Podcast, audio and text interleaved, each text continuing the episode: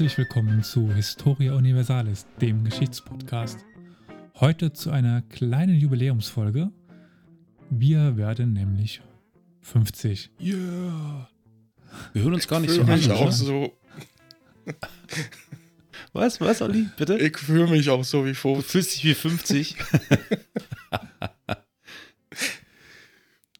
Ja, also 50 Folgen, das ist schon eine Menge. Das wäre doch mal, liebe Zuhörerinnen und Zuhörer, das wäre doch mal, gebt euch einen Ruck. Das ist die 50. Folge. Das wäre eine gute Gelegenheit, uns, wo auch immer ihr das bewerten wollt, zu bewerten. Zu deabonnieren? Ja. Achso, sorry. Nein, man ist ja immer so jung, wie man sich fühlt. Und wenn wir die 50. Folge haben, heißt das ja nicht, dass wir wirklich alt sind, sondern sind wir einfach nur gestandene Männer. Gestandene Männer der Geschichte. Also, das wäre eine gute Gelegenheit für euch, liebe Zuhörerinnen, liebe Zuhörer, jetzt zum Beispiel zu iTunes zu gehen oder zu irgendeinem Podcast-Portal, wo ihr die Möglichkeit habt, diesen Podcast mit Sternen, Daumen hoch, Rezensionen in irgendeiner Art und Weise zu bedenken und zu bewerten. Wäre ein schönes Geschenk. Hm. Ja, und zum als kleines Geschenk zur 50. Folge will ich euch nicht länger auf die Folter spannen und die Geschichte der Mongolen zu Ende bringen. Yeah. In der ersten Folge zur Geschichte der Mongolen hatten wir ja die Geschichte von Genghis Khan und seinen Nachfahren erzählt bekommen von mir. Das klingt das komisch. Stimmt. Man sollte vorher nachdenken, was man sagt, bevor man sagt und es dann feststellt, dass das scheiße klingt. Naja, also wir haben die Geschichte der, der vier Großkane, Kargane erzählt bekommen. Schon wieder. Alter. Äh, auf jeden Fall, jetzt geht es dann weiter, nämlich die Geschichte der Nachfolgeherrschaften. Habe ich mir ein paar ausgesucht, die teilweise auch schon in der ersten Folge angeklungen sind. Also was passiert, nachdem der letzte große, der, letzte Großkhan stirbt, der Großkhan Mönke, das mongolische Reich zerfällt. Zerfällt in kleinere Herrschaften, in kleinere Kanate. Und eines dieser Kanate heißt Goldene Horde. Ah, Goldene Horde haben wir auch schon in der ersten Folge etwas, etwas gehört. Ja. Aber ich denke, ich möchte jetzt noch ein bisschen mehr darauf eingehen. Das ist auch bekannt als der Ulus Jurji. Jurji war ja ein Sohn von Genghis Khan. Der Name der Goldenen Horde kommt entweder von dem unermesslichen Reichtum oder von der goldenen Jurte des Dynastiegründers. Das ist nicht ganz klar. Zuerst war es nur die Bezeichnung der russischen Bevölkerung für die ja, Horde. Doch nach einiger Zeit übernahm dann die Goldene Horde diese selber. Vorher bezeichneten sie sich als Khanat Kipchak nach dem Kipchak, einer Region am Kaspischen Meer. Ich fasse mal kurz zusammen, was wir in der ersten Folge über die Goldene Horde erfahren haben. Sie wurde durch Batu Khan, einem Sohn von Churchi, errichtet und teilweise beherrschte, es den, beherrschte diese Horde komplett Osteuropa, Teile der innerasiatischen Steppe und den Kaukasus. Die Hauptstadt der Goldenen Horde war Serai, was in etwa großes Haus oder Palast hieß. mhm. Sie lag am unteren Lauf der Wolga. Von hier aus lenkten die Kane der Goldenen Horde die Geschicke von Osteuropa und insbesondere des heutigen Russlands. Russland war zu dieser Zeit ein politischer Flickenteppich verschiedener Fürstentümer.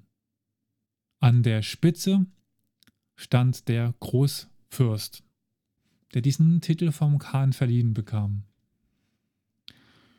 Über die Russen kam wahrscheinlich auch das heutige deutsche Wort Horde in Gebrauch, wie eben bei goldener Horde, also Order, Horde. Zu Beginn der Herrschaft lag das politische Interesse der Mongolen eher im Süden, im Nahen und Mittleren Osten.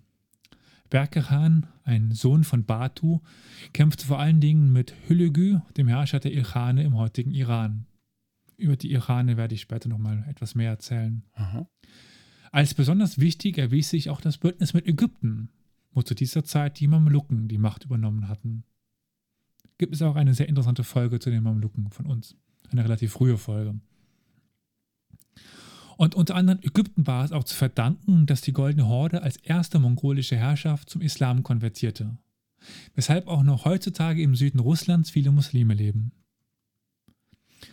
Schon während der Herrschaft von Mönke Temür, das ist 1267 bis 80, wurde der Islam offiziell Staatsreligion in der Goldenen Horde. Doch wirklich lang sollte die Horde nicht unbeschränkt über Osteuropa und die Steppen herrschen.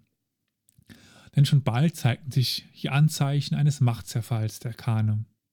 Polen, Litauen und Ungarn stellten die Tributleistungen ein.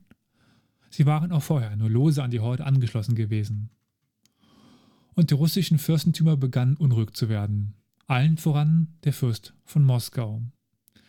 Und zur Geschichte ähm, des Verhältnisses von Goldene Horde zu Russland haben wir auch eine interessante Folge schon, zu der Geschichte der Moskauer Rus.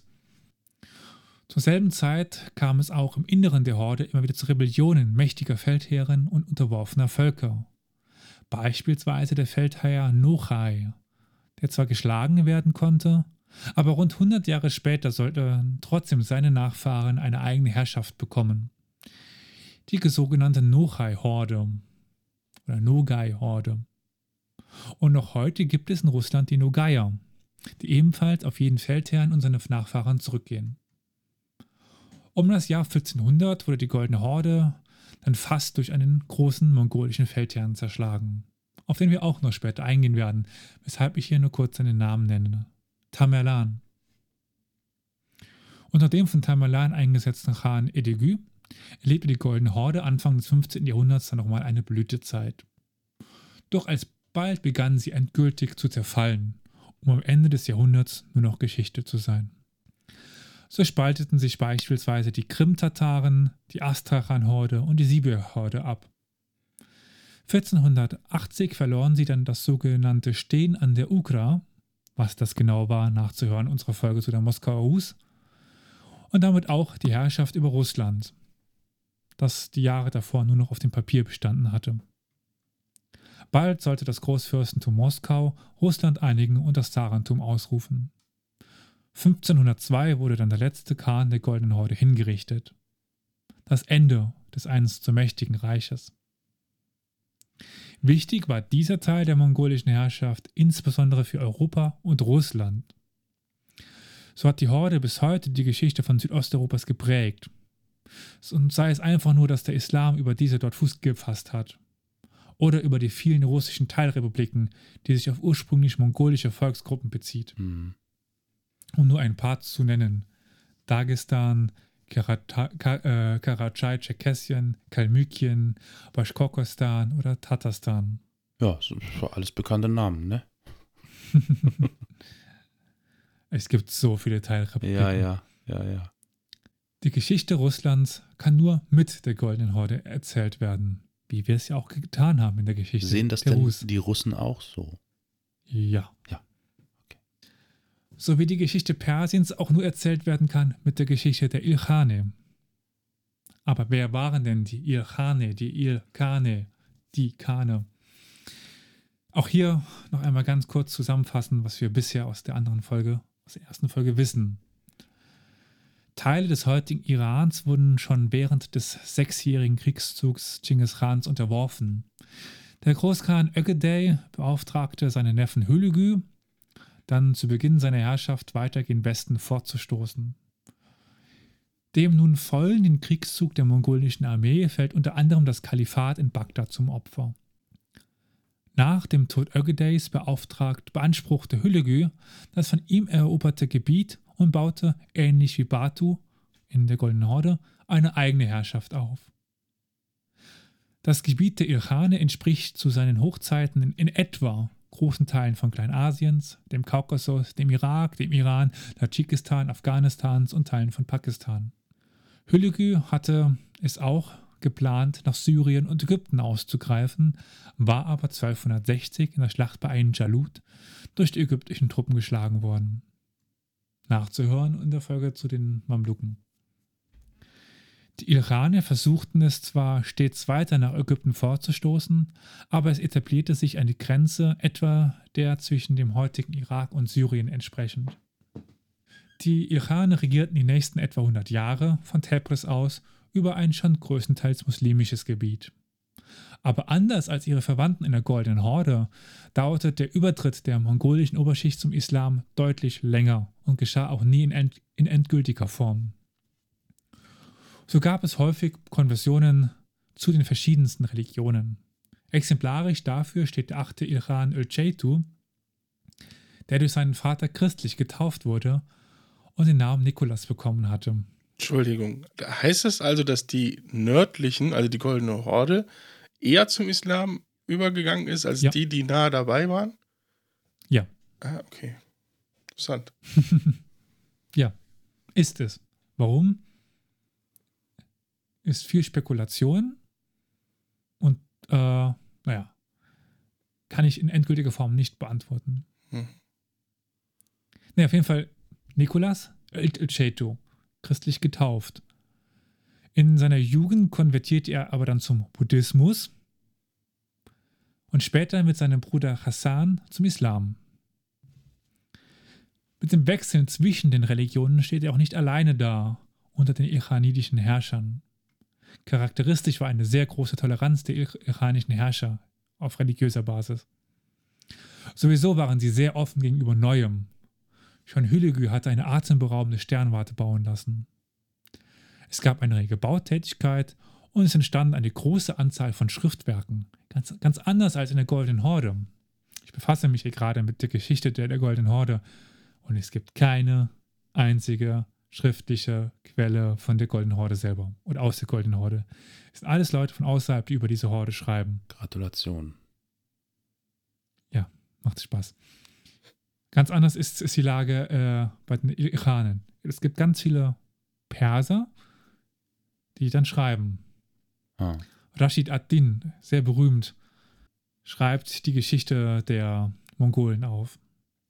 Er war übrigens Jude zu, zu Beginn, Rashid ad- ad-Din. Naja. Aber auch die Herrschaft der Iraner ging schnell wieder zugrunde. Nach dem neunten Iran Abu Said gab es keinen männlichen Nachfolger mehr, weshalb man notgedrungen auf eine andere mongolische Linie zurückgreifen musste.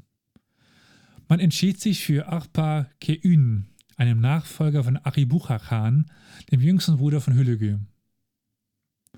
Wer jetzt bei den ganzen Namen so etwas durcheinander kommt, es gibt unter der ersten Folge zu den Mongolen ver verlinkt eine äh, Stammtafel. Da stehen ein paar Namen drauf, wie die dann in, wie die zueinander stehen. Doch das Reich zerfiel in einen Bürgerkrieg, dem niemand mehr Herr werden konnte.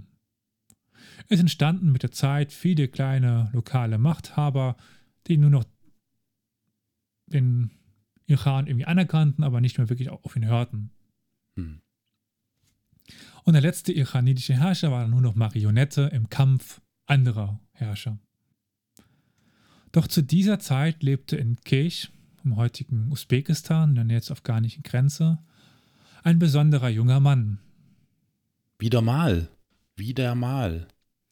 Und es ist passend, dass wir die Geschichte der Mongolen beenden mit dem Schicksal eines jungen Mannes, der in schwierigen Verhältnissen aufwuchs, alles verlor und es schaffte, Großes zu machen. Naja. Aber auch wenn er die Bedeutung von Genghis Khan nicht erreichen konnte, ist der 336 geborene Timur ein sehr wichtiger Mongole. So viel mal vorweg. Ja, also wie ich erwähnt habe, 336 wurde im Stamm der Balas in Kesh Timur geboren. Das Gebiet um das heutige Bukhara, Samarkand und Taschkent, in dem Temür aufwuchs, wurde damals als Transoxanien bezeichnet und wurde von den Kara Unas beherrscht.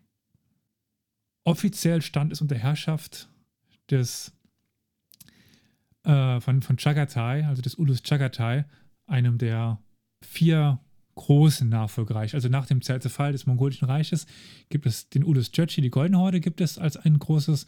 Es gibt das Ilkhanat als zweites. Es gibt den Ulus Ch äh, Chagatai, Chagatai als drittes und die Yuan-Dynastie in China und äh, Mo- Mongolei. Das sind die vier großen Reiche, die es danach gibt. Aha. Die zerfallen dann nochmal, aber ja. Aha. Und eben in diesem äh, Chagatai gibt es dann jetzt die Karaunas, die sehr eigenständig in Transoxanien herrschen.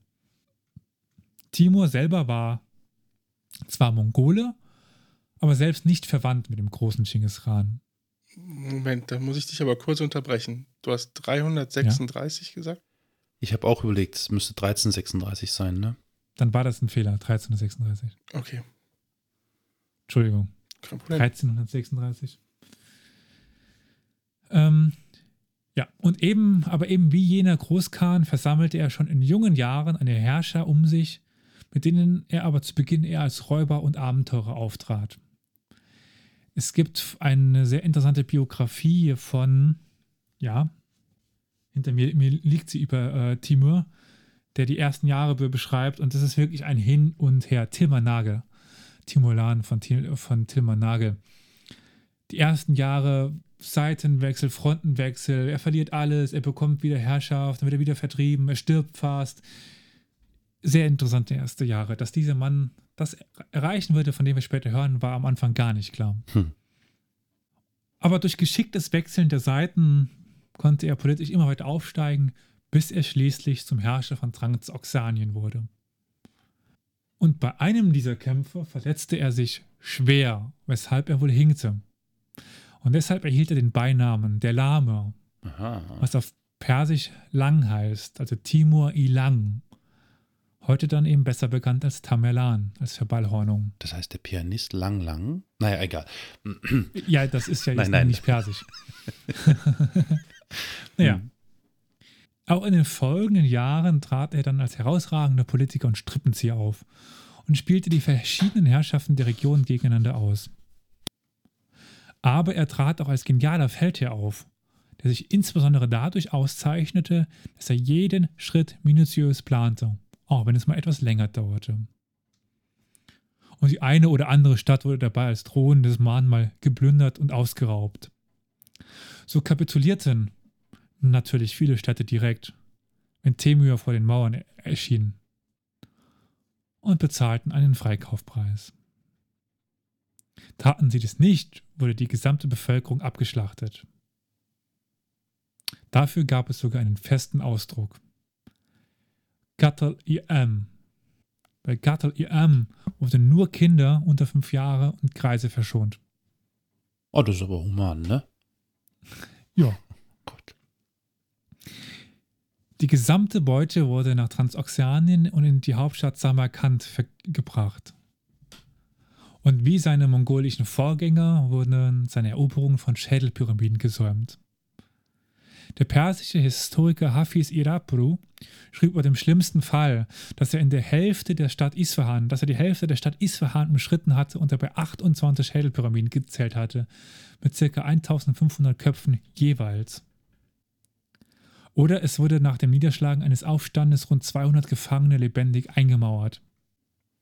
Bis 390 hatte er so die nach dem äh, Niedergang der Ilkhane entstandenen lokalen Herrscher im Iran, Usbekistan und im Irak unter seine Herrschaft vereinen können. Danach wandte er sich, wie wir schon gehört hatten, der Goldenen Horde zu. Er konnte diese vernichtend schlagen und plündern. Aber eine Usurpation der Goldenen Horde strebte er nicht an. Er setzte stattdessen einen ihm gefälligen Khan ein. Sowieso, die Ehrfurcht vor dem chingisidischen Erbe war immer noch sehr, sehr, sehr, sehr groß. Also auch im, in seinem Reich hatte er einen Schattenkhan, hinter dem er quasi als Sultan auftrat. Er hat sich nie Khan genannt. Hat er sich nicht angemaßt, weil er kein Chingiside war. Und danach, nach der Episode in der Goldenen Horde, wandte er sich Indien zu und konnte Delhi erobern. Seine Nachfahren wurden irgendwann von Delhi aus die Herrscher des Mogul-Imperiums. Wieder Mogul, persisch heißt Mongolen. Das waren also die Timuriden, heißt das Geschlecht von, von ihm, also die wurden dann später Könige von Indien. Mhm. Einer dieser Herrscher baute zum Beispiel den Taj Mahal. Hm. Aber das ist eine andere Geschichte. Timurs Hauptinteresse war Anatolien und Ägypten. So machte er sich 1400 auf den Weg nach Syrien und eroberte eine Stadt nach der anderen. Die Grausamkeit der Eroberungen erwähne ich jetzt hier nicht nochmal extra, aber die Kriegstaktik hatte sich seit den Eroberungen in Persien nicht wirklich geändert. Danach wandte sich Timur nach Anatolien, um gegen die Osmanen zu ziehen, die sich in den letzten Jahren als Macht auf dem Balkan und Kleinasien etabliert hatten. Sie standen kurz davor, Byzanz zu besiegen und Konstantinopel zu erobern. Aber 1402 wurden die bisher scheinbar unbesiegbaren Osmanen bei Ankara durch die Verbände Timurs besiegt. Nachzuhören in unserer Folge zu, den, zu der Frühzeit der Osmanen. Das Osmanische Reich wurde fast zerschlagen und nur durch Glück konnte es auf der europäischen Seite des Bosporus weiterleben. Heute haben wir echt viele Querverweise zu alten Folgen. Absolut, absolut. Es ist auf jeden Fall, wie sie es dann schafften, die Osmanen wieder eine Großmacht zu werden, nachzuhören in der Folge zu den Osmanen. Auf jeden Fall konnten die sich die Osmanen auch halten, da Timur seine, äh, seine Eroberung nicht festigte, sondern direkt nach China weiterzog. Gleichfalls war das ein Glück für Ägypten, das fast völlig wehrlos den Einfallen gegenübergestanden hätte. Timur, mittlerweile fast 70, hatte noch ein großes Ziel, Kaiser von China zu werden. Damit hätte er alle mächtigen Könige der damaligen Zeit besiegt und könnte an das mongolische Weltreich anknüpfen. Aber der alte Herrscher erkrankte nach einem dreitagigen Fest mit einer großen Menge Alkohol und verstarb in Utracha im heutigen Kasachstan. Das von ihm eroberte Reich hatte aber Zeit seines Lebens nie einen wirklichen Inhalt, inneren Zusammenhalt gefunden. Hm. Allein die Person Timur verband die verschiedenen Regionen. Hm. So, so, zerbrach die Herrschaft seiner, seiner Nachfahren, der Timuriden, relativ schnell. Lokale Fürsten wurden unabhängig und äußere Mächte wie die Osmanen konnten sich wieder erholen. Oder eine andere mächtige Dynastie, die Safaviden. Aber nichtsdestotrotz hatten ein paar seiner Nachfolger noch prägenden Einfluss auf die Region. Sei es etwa Uluch Bek, auch bekannt als der Astronomenprinz. Er förderte die Wissenschaft ganz maßgeblich und führte die Hauptstadt Samarkand zu einer Blüte, die wir noch heute sehen können. Und wie erwähnt, stellten die Timuriden als Großmogule bis, bis 1858 die Herrscher von Indien. Und damit sind wir am Ende gekommen, angekommen der Geschichte der Mongolen. Boah, jetzt sind wir aber wirklich durch die mongolische Geschichte gerast mit allen möglichen Querverweisen auf bereits äh, behandelte Themen. Wow, boah. Oh, ich glaube, also es gibt ja Menschen, die hören Podcasts in eineinhalb bis eineinhalber, eineinhalbfacher Geschwindigkeit oder doppelter Geschwindigkeit. Ich glaube, hier empfehle ich das Ganze in halber Geschwindigkeit nochmal zu hören. Weil das ist ja wow. Uff. Ja, das war jetzt wirklich äh, sehr schnell die Geschichte dieser ja, drei wichtigen Königreiche. Ja, ja. Es wird gewiss zu den verschiedenen Herrschaften noch eigene Episoden geben. Ja, ja. Wo es dann genauer darauf eingeht, wieso konvertierte die Goldene Horde so früh. Mhm. Wer war Uluch Beck? allein diese Person ist schon höchst interessant. Mhm. Ja, auf jeden Fall. Da wird es sicherlich noch einiges dazu geben, aber erstmal als Überblick ja.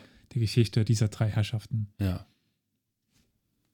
Das Thema ist also noch nicht erledigt. Sehr schön. Ja, ich, ich denke, ich kann mich nicht zurückhalten. Dann vielen Dank, Elias, für deinen Überblick, den du uns gegeben hast über die Mongolen und äh, ja, anschließend die Goldene Horde. Ich finde, das ist ein sehr weites Bild, was wir da erstmal haben und das ist äh, ja äh, sehr interessant. Ja, und ich denke, jetzt kann man auch mehr was damit anfangen, wenn es mal heißt Goldene Horde. Genau. Und warum die denn so wichtig war für Europa, weil das heutige Russland ist extrem geprägt von der Goldenen Horde. Ja. Auch die Ukraine und äh, Moldau und äh, ja, die Walachei. Mhm. Gut, aber dann würde ich sagen, kommen wir zum Feedback-Blog. Zum Feedback-Blog, genau. Wenn ihr beabsichtigt, uns mitzuteilen, ähm, wie ihr diesen Podcast findet. Oder vielleicht habt ihr auch einen Kommentar zu einer bestimmten Folge. Da gibt es einen ganz einfachen Weg. Unter der jeweiligen Folge habt ihr die Möglichkeit, äh, in einem Feld unten drunter einen Kommentar zu hinterlassen auf der Internetseite historia-universales.fm. Ihr könnt aber auch eine E-Mail schreiben. An welche E-Mail-Adresse darf das denn gehen, Leute? Podcast at historia-universales.fm. Genau, dann sind wir auch bei äh, Facebook zu finden. Da sind wir unter dem Handel Geschichtspodcast zu finden oder unter unserem Namen Historia Universalis. Richtig. Wir sind aber auch in anderen Social Networks zu finden, wie zum Beispiel Twitter. Wo sind wir denn oder unter welchem Handle sind wir denn da zu finden, Elias? Und ja, unter Geschichtsport. Genau. Und nicht zu vergessen, es gibt einen YouTube-Channel. Ja, das ist Historia Universalis, der Geschichtspodcast. So, und dann haben wir noch eine Telefonnummer, unter der ihr uns Ja. auch erreichen könnt. 0351 841 68620. Ansonsten, wenn ihr das Bedürfnis verspürt, noch zu wissen, äh, wo ihr diesen Podcast noch findet, da gibt es diverse Möglichkeiten.